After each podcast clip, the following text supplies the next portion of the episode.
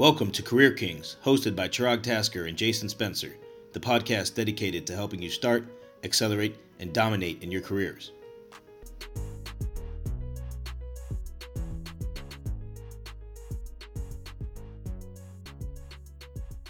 Jason, can you tell me what your strengths and weaknesses are? Sure.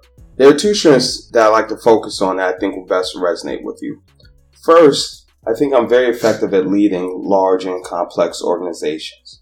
I have a lot of experience successfully managing teams of multiple hundred people mixed with different types of employees, whether they're high paid corporate individuals, union employees, hourly employees, where I was able to use the right amount of influence and motivation customized to each group to really produce a conducive and winning and results driven culture.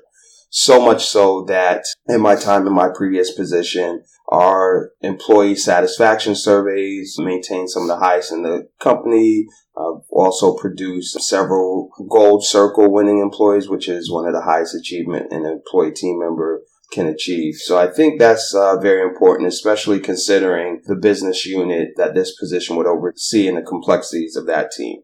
The second is I really feel that I have a, a strong knack as being a turnaround specialist. I have an incredible ability to diagnose an issue and effectively and, and, most importantly, efficiently implement a marketing plan to solve those issues and, and turn around an organization.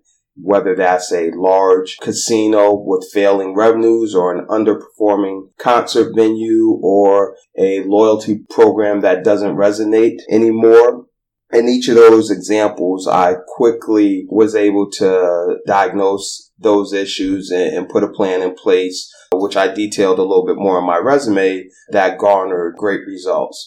And I know the business unit that I'll be taking over in, in this position has been operating in the black and has had an impressive revenue growth over the last couple of years. But I did notice growth is actually slowing down a little bit. So that's one of the first things that I like to tackle and try to turn around here.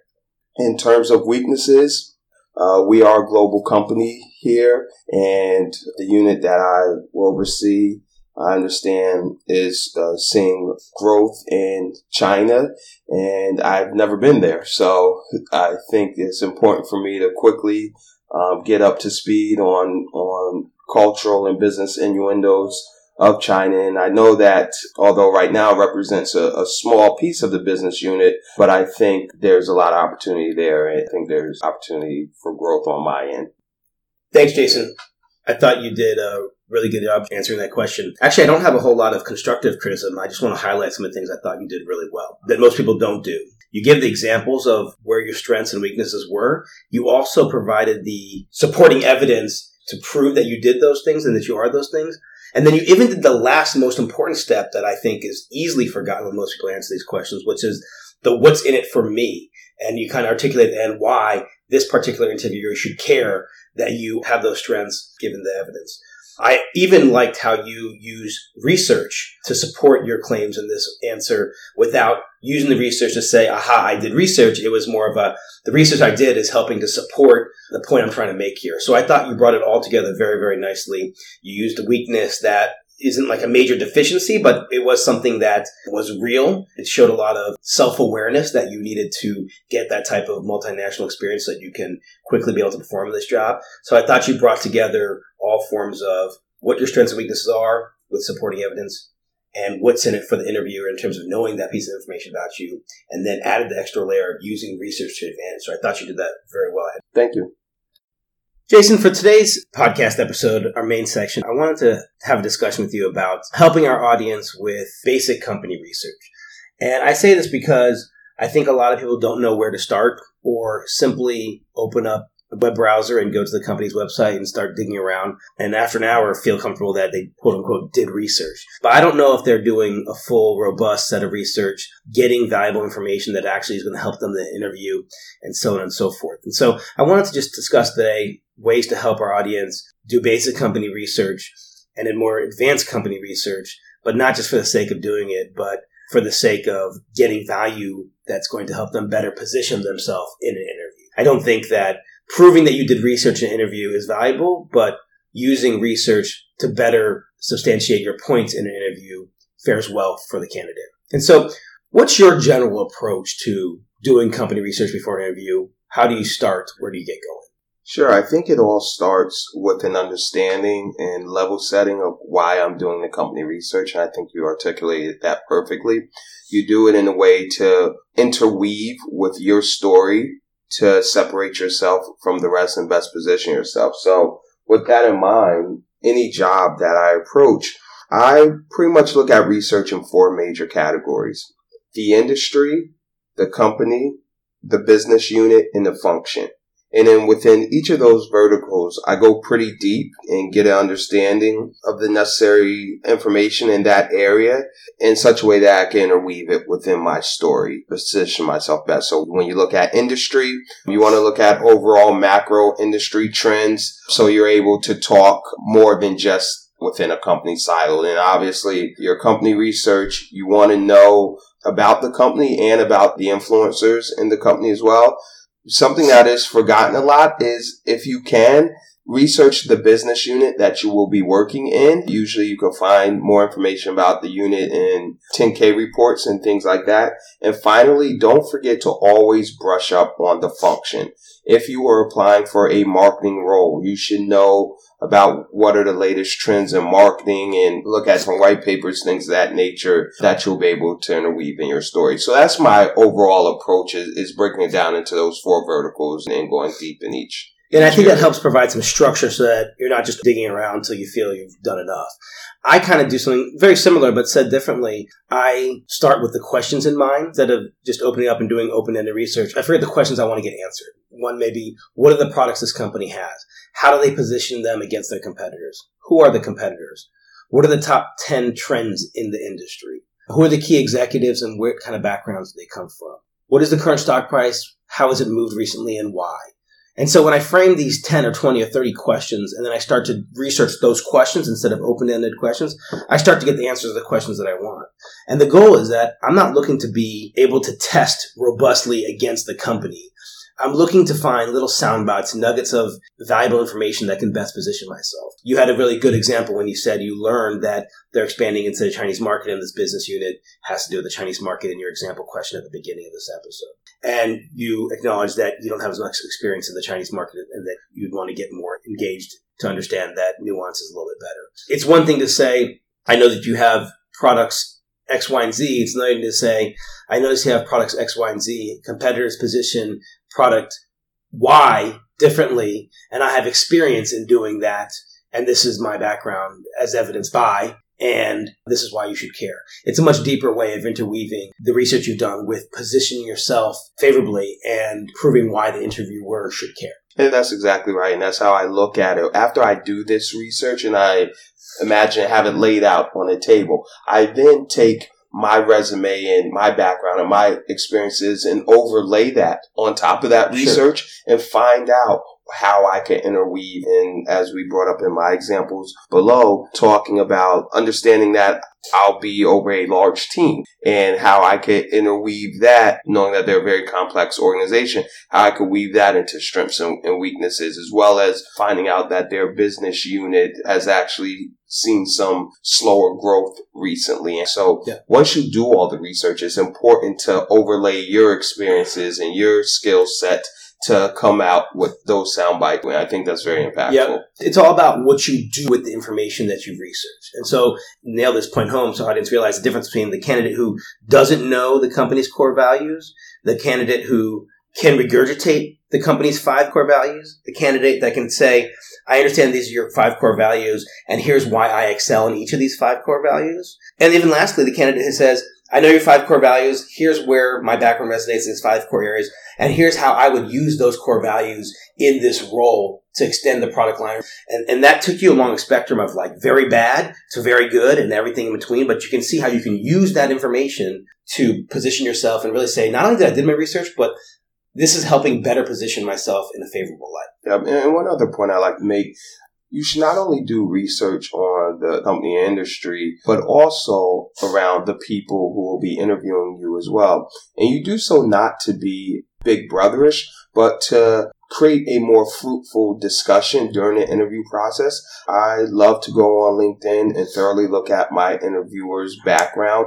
So when it's time for me to ask questions, a lot of times I could reference that background if they have, you know, deep experience in loyalty marketing through that organization. So I'm kind of creating a conversation that that person could provide me with valuable information and expound upon on, which makes for a more fruitful interview. So don't forget to do research on your interviewers as well. Yeah, and again, I hope this doesn't sound idealistic, but it's not crazy to do these types of things. Imagine if you looked up and you can say, I looked at three LinkedIn profiles of three people in this same type of role. And I noticed that finishing projects on time were a common theme. I also believe that's very important. Here are three examples of where I finished projects on time in the face of adversity. Or even further, I talked to two people in similar roles in the company and they told me that they love the company, but sometimes communication can be a challenge here. And here's where I can help alleviate some of those communication problems as evidenced by my time in XYZ company. And this is why you should care because it seems to be a problem here, an opportunity for improvement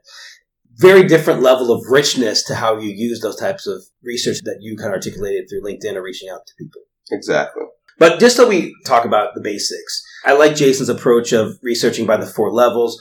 I like my approach of thinking what questions you want to answer in mind and going to find those and altogether better position yourself in a good light for the interview.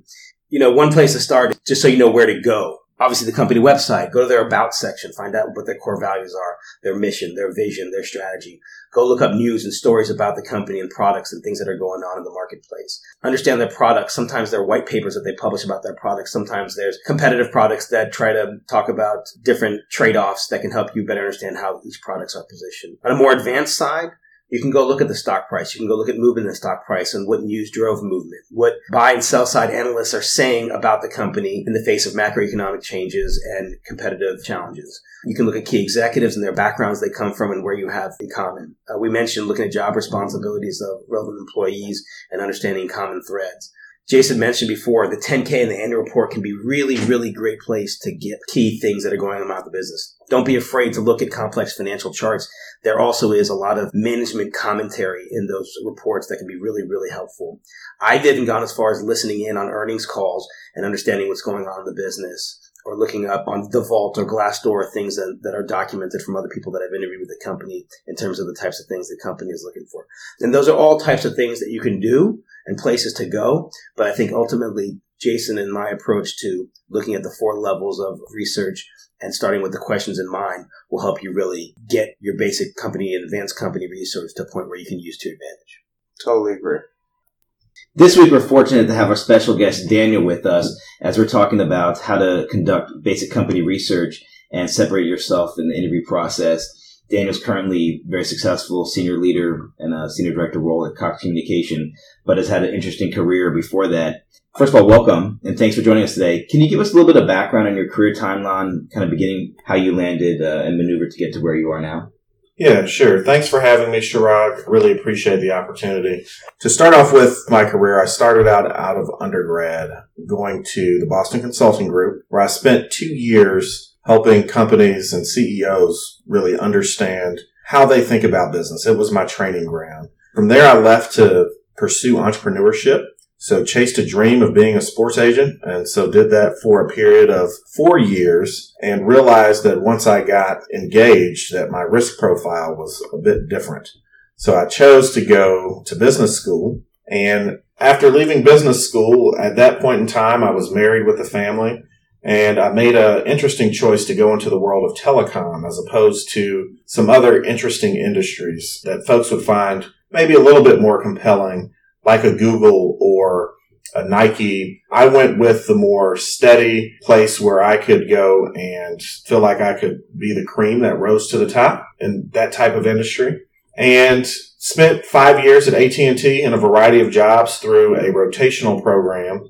So did a combination of construction, pricing, sales, marketing, product, strategy, and customer experience before jumping over to Cox Communications, where took on a product role and most recently was promoted into a position to help lead our strategic partnerships group. And that really just entails negotiating contracts and really managing the relationships with one of our largest clients.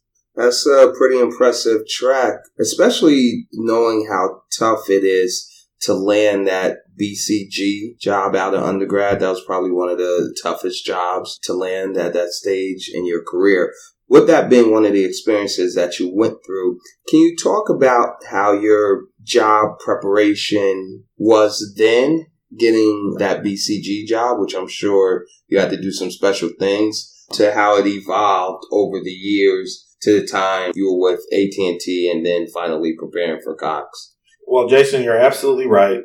At BCG, I think the stats were 16,000 folks submitted a resume and 10 people got a job for the summer internship. So it really was quite a funnel. Luckily, I had a great roommate who helped practice case interviews literally for three hours a night for two months. So we constantly spent a lot of time going through case interviews, which were specific to consulting. And that was probably the most intense interview preparation I've ever done. So everything post that point was and has been more focused on the company itself, more focused on the people who I'm actually going to be interfacing and talking with.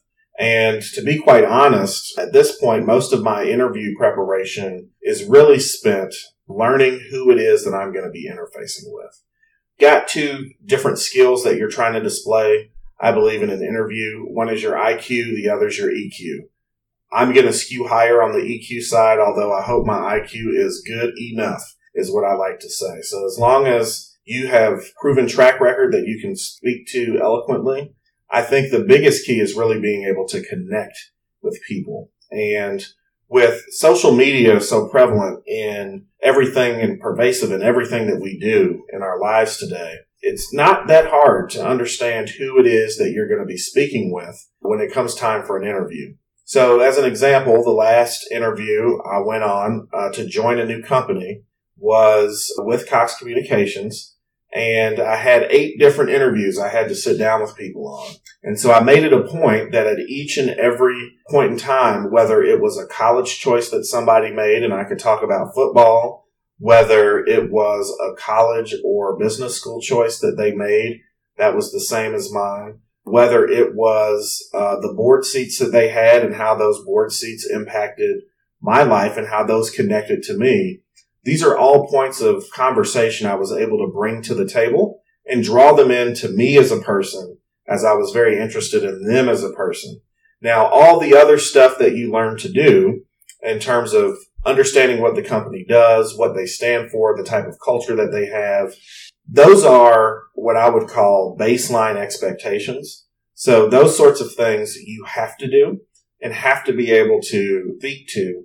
And those really come out when it's time to ask questions. Can you tell the audience those baseline things that you're talking about? Right. Well, a good place to start is always the company website. You can peruse there, but that is just the very, very tip of the iceberg. There are company 10Ks. You know, as an accounting major at Morehouse, I always kind of dive into the 10K and understand some of the key things that are happening with that company. The 10K is full of all sorts of really management impacting issues. What you're going to find in there are the things that are most critical to that company for that given time period.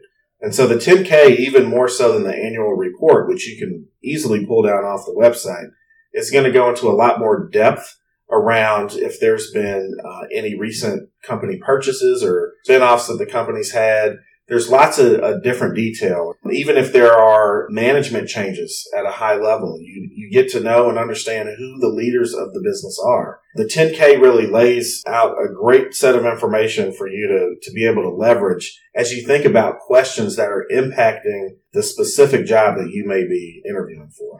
And I think we talked a lot, Jason and I, earlier in the podcast about leveraging these conventional places to get content or research on the company. What I really would love you to help shed some light on is how do you use the information you glean from the website or the 10K or the earnings call or whatever the research point you went to? How do you leverage that? Because you don't get a, a quiz in your interview as to what the stock price currently is. You rather want to find ways to leverage that information. So can you think of or help provide some like instances when you leverage information or can you think of just ways that someone might leverage that information and use it to pivot a conversation to put yourself in the best light? Well, upon exiting business school and looking for that first job, I was interviewing for a rotational program at AT&T. And that particular program had lots of different functions, lots of different areas of opportunity for you to talk through and talk about. But the interesting thing about that particular job and role up front is that they were building general managers. Mm-hmm. And general managers need to have a good sense of everything that's going on across the business, whether it's finance, whether it's operations, whether it's HR, whether it's product offerings, etc. And so at the time where I was was entering, it was 2010, and we were in the middle of a recession. There were a lot of business challenges that many, many companies had. And the phone company, quite frankly, was also having those challenges, although they were in the middle of a, a great growth period with cellular phone usage. And so while they had elements of their business that were strong, there were also parts of their business, like the home phone business, that it was important for you to be able to talk through, sort of think through the key challenges for a company and the reasons why you actually want to work there. That question comes up a lot of it. Well, why do you want to work at whatever company you're interviewing for? The answer to that question embedded in that should be some of the challenges that you're going there to solve and how those then tie into the particular role in which you're interviewing for. And so I help people prepare for interviews all the time, especially, you know, in, in, the role that I'm in now at Cox. I bring people into my office and I talk to them about the company, the company culture, the founders, which are very important and critical to the culture that's created because it's privately owned. It's a family owned company. But there are some very basic things that you may not be able to find from anywhere else. So again, here's another area of opportunity for folks who are interviewing is to seek people out who you know. I am more than happy to help folks out and get them prepared for interviews and talk to them about areas of the business that are not going to be in the newspaper or on a website or in a 10K, but are things that are happening in the business real time that are applicable to the job that they are applying for and how the skills that they built over time tie into that particular job and to the overall sort of mission. It's, it, it seems like if you add the basic company research you do on your own and then you talk to people, that would help you more organically get off that information in an interview where, like you said, it's embedded into your questions and it doesn't seem like you're trying too hard to spew that information out there because you spoke to some folks, you have have a little bit of different insight and then you could pull in the, the company research you have. So I think that's a great point there to kind of make it feel a little bit more natural. Just don't do the research.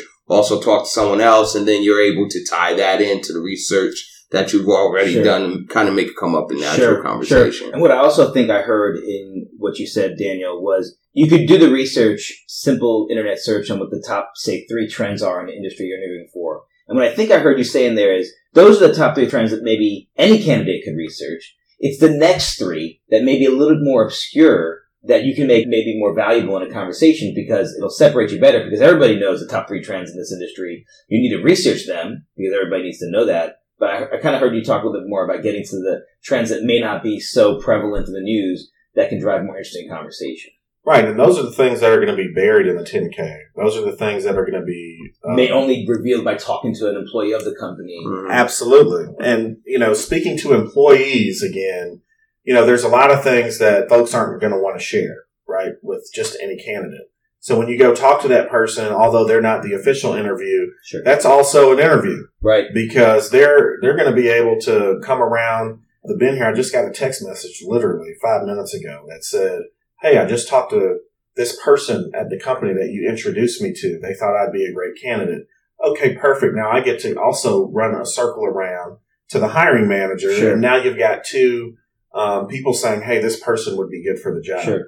And all of that came out of somebody taking the effort and initiative to not only come to the office, speak to someone, but be prepared with their resume, know how they fit, understand the types of opportunities they're looking for, be able to eloquently talk about the career that they want to have, not just in the next job, but in a career. So try to also separate thinking about interviewing for a job and interviewing for a career. You know, for a lot of at least corporate entities today, with people who are moving in and out of jobs so often and moving out of companies so often, Um, people who are able to talk through what it means to have a career at a place means that you have a little bit more perspective on just what that one job is yep. that you're That's for. that's great advice. Outside of just company research, just to close the loop on the career research, if you will, can you talk about the importance of industry research and for people not to just be so focused on what the actual company is doing that they totally miss out on what's going on in the industry as a whole? Yeah, so for every company, they are part of uh, these associations, right? Their associations are great resources for information. So when I was an accounting major, one thing that I looked at as a Morehouse alum was the National Association of Black Accountants I could go there, figure out, you know, the types of things that were important to people at that time. Today in the cable industry, you know, I'm going to go to the Cable Labs conference, not because there's anything in particular there that I need to know, but it's an opportunity to learn about the things that are happening in my industry for which I'm working in. If you're trying to break into an industry or if you're in an industry already and you're interviewing internally, understanding all of those dynamics are critical who are the key stakeholders that are making decisions that are going to impact what happens? You know, so you could say, you know, in the cable industry, how important is a Cisco? It seems like they're not, they don't offer cable television, but they're all the back office pieces of how all of that technology comes together. As an example, there's other vendors, of course, but man, there's the, the tariff issue that's going on right now. How is that impacting that supplier that then impacts the cable industry, you know, being able to tie all of those pieces together, I think is, is called critical thinking and showing that you are somebody who's sure. able to tie some pieces You're together. suggesting get a couple layers deeper, tie it together, and put yourself in the best light, and, and you'll have a much more resonating story about why you're the best candidate. Right. And even just a better conversation. How do you separate yourself or any other ways that you typically use tactic strategies to really separate yourself in the interview process, aside from the company research component that we've been talking about, to make sure that you stand out from the rest of the crowd? Well, I may have mentioned this a little bit earlier, but I think my ability to connect with people on a personal level is the thing that helps me really stand out in a crowd. And so that's the job that I've been moved in today, strategic partnerships. I deal with people all day.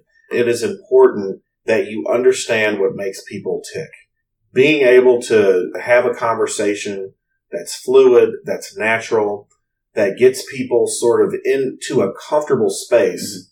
Because uh, let's be honest, interviews are uncomfortable for both the interviewer and the interviewee. Yeah. No one really wants to be in the interview room. And so if you can enjoy the conversation that you have with that individual for a 30 minute or one hour period of time, you're more likely to come out of that with good marks. That's one area. I would say the other thing is really being able to tie your previous experience to the role that you are applying for today. I can't tell you how many times I see interviews come into the office that are for a product job, but all marketing experience. Right. All it requires is taking a few of the bullet points, refocusing them just a little bit in order to match the job description elements that are really being sought after. Sure.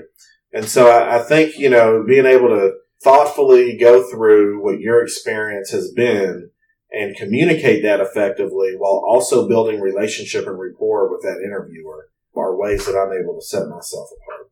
Good. Final piece of information from you, just to change gears, is not about interviewing, but about being in a job. And top two or three things you do to ensure that you're advancing in that job and you're getting promotions and you're being seen in the best light. What are the things going to help people that are in role advance well, I think the the first thing is you've got to be excellent at what you do. So don't go into a job thinking about the promotion that you're going to have in the next year and a half, two, three years. You need to become excellent at that job. I usually put some time frames around it for myself that in six months I learn the job. The next 12 months I excellently executing against that job. And at the end of that 12 months, so call it an 18 month period, I start talking to people about promotion right? And so if you start talking about promotions and things like that too early, I think it sets you back. If you are focused 100% on the task at hand, I think that becomes helpful. Secondly, I would say that you must always continue to keep learning. I recently, last week, just took a trip, a two day trip. It was two red eyes. It was tough to get out there. It really didn't have a whole lot to do with my job, but it gave me an opportunity to learn about another part of the business. And when I come back to, to report on that, I'm excited about what I learned because it only helps me become a better employee, tie things in a little bit better in, in this corporate environment. And lastly, I would say people want to work with people they enjoy. And we call it the airport test. I was a consultant, you know, flew around a lot. We would get stuck in the airport more often than you would want to. Nobody wants to be stuck in the airport with somebody they can't go grab a beer with. So once again, this theme that comes up for me consistently is one around uh, relationship and EQ. If you can build relationships with individuals who are not necessarily exactly like you, we're, we're all pretty much the same. We all want the same things and being able to build relationships and understand that and pass that, you know, stuck in the airport test, I think is one of the really big factors and reasons why promotions have worked out for me. So that's great information, Daniel. Again, thanks for opening up and giving our listeners the tricks of the trade on interview prep and, and really how to connect with their interviewer and go above and beyond and hit on that EQ and let the IQ be more of the, the pass fail thing. I think that was very insightful. But just want to thank you and wish you best of luck. Well, thank you guys. Jason, let's move into the quick fire round. We've got some good feedback on this uh, round, so uh, let's get right into it. Jason, what's the best way to ask for a pay increase? I think the best thing you should do is not ask for a pay increase when you need it or are expecting it uh, at that moment in time. It's really something that you should set yourself up for. So very early on in your process, I would approach my boss and talk to them about what I need to do and the time it takes to get to the next level. And then when that time comes after you distributed those behaviors, it's a very easy conversation. Great. Thanks. Chirag, what are the most common opportunities to improve in interviewing? I think there's a couple of basic things that have a common theme, and then I'll tell you about something that can really elevate your interview. The most common opportunities to improve are really around practicing being very, very succinct and practice speaking with purpose. Too often people are just saying as much as they can in their answers, but you really want to say what you need to say in the smallest amount of words so that the audience has the best chance of retaining that information and understanding what you're saying. And also, speaking with purpose is important in that if something is a point of parity, with a potential other candidate, it's not really worth the time. I'd really focus on the points of differentiation and what can really sell yourself to the interviewer. I think what can really elevate one's interview to the next level is thinking about every time you speak, take the opportunity to build the pain point with the interviewer about what you're talking about. Tell them what value you provide in that area. Provide that supporting evidence as to why you have that value. And then finish with the classic what's in it for me. Help the interviewer understand why, as a result of you having that skill set or you know, that, that experience, that it's going to create value uh, for the hiring manager. Jason, how do I deal with having multiple job offers? Well, I just simply create a scorecard. I list the job and on another axis, I list what's important to me. And to some people, that could be pay, location, job function, advancement opportunities, environment, so on and so forth, and then just score them across. Some of those scores are pass fail or non negotiable, and other of those scores you might attribute a number value to them. And at the end of the day, just add them all up, and whoever has the highest number and, and passes all the criteria wins. Uh, that's what I found one of the easiest ways to deal with multiple offers. So, Chirag, we're going to end here with asking you if you're hired, what's your plan of action in the first 90 days? Great question. Thanks, Jason. I'll be happy to answer that in the first part of the next episode. Don't forget to email us your questions at thecareerkings at gmail.com and we'll answer them in future quick fire rounds. Thanks. Thanks for listening to Career Kings with hosts Chirag Tasker and Jason Spencer. Be sure to tune in to the next episode. Follow us on Twitter and Facebook at The Career Kings and leave your questions, which we may answer on future recordings. Subscribe to our show where you normally get your podcasts or access them on SoundCloud.com.